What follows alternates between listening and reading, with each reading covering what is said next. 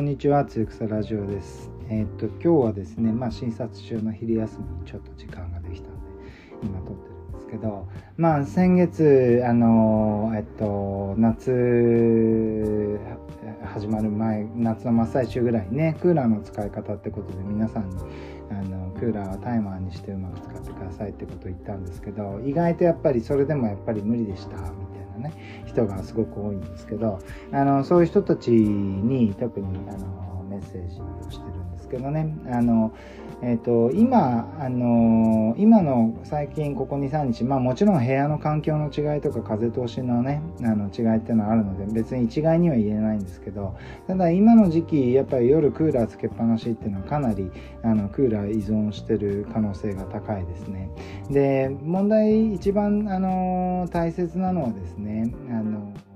これから夏が温暖化も進んでどんどん暑くなっていくっていうことですね。そこをちょっと意識してあの今あのクーラーの使い方をぜひ練習も兼ねて来年のためにいろいろあのやっていってほしいですね。だから本当これからはその夏が暑くなっていくのでで明らかにクーラーつけっぱなしの人はもうあの診察室に入ってきた時の雰囲気で分かりますね。あのあ夏バテしてるなっていう感じがね。でまあそういうその、えっと、クーラーの使い方っていうのは多分これから食用場と同じぐらいあの大切な問題になってくるのでちょっと今あの夏のねすごい暑い時期にクあのタイマーにしろっていうとなかなか練習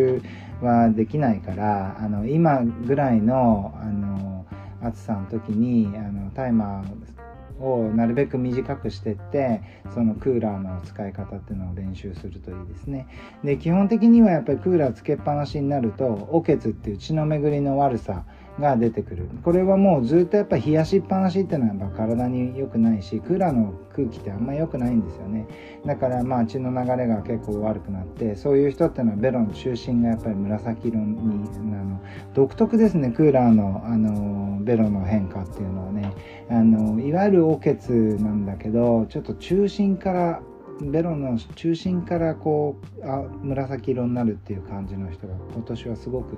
あの多かったですね。でそういう、まあ、血の巡りが悪くなるおけつとあとは、まあ、あの夜寝てる時に汗かく量がだいぶ減るので、えっと、水が体に溜まるんですねでそうすると、えー、この時期の一番クーラーつけてる人の多い主訴っていうのはあの疲れが取れないっていう言い方ですね、まあ、前もちょっとお話しましたけどあの朝起きた時に疲れっていうの気力っていうのは元気っていうのは取れてるんですよね。取れてないのは水なんですよね。だから水が溜まってると朝すごい不安になったりだるくなったり頭痛がしたりっていう朝の不調が出るのであのそういう、ところはちょっと気をつけていただきたいなっていうところですね。まあそんな感じであの今えっと、体感してもらいたいのはその、え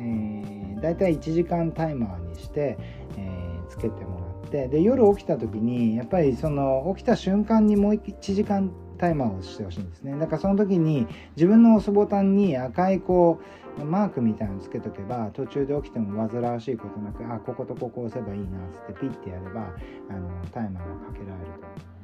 でそうすると夜ちょっと汗かいて起きたぐらいの方が朝少しすっきり調子いいんだなっていうのを今の時期に一回体験しといてください。で今の時期ねもう本当僕なんかはもう寝る前にクーラー切っちゃいますけどあの一回こう部屋をちょっと冷やしてあのちょっと窓を開けといて寝るみたいな感じでやってもらってで朝起きた時にあやっぱりクーラーついてないとすっきり起きれるなっていうのを今体感しといてください。でそれをそういうのを体感今しとけば来年の夏始まった時にあのそういうえー、タイマーの使い方っていうのが少し使えるようになってますのでそうすると,、えー、っとまあ、ちょっとやっぱ汗かいて起きた方が調子いいなとかっていうのが分かるようになります。まあ、電気代もねあの安くなるし環境にもいいので是非みんなその辺はあの特に今クーラーつけてる人っていうのはちょっとつけすぎな感じがしますのでそこをうまくあのやってもらえるといいなと。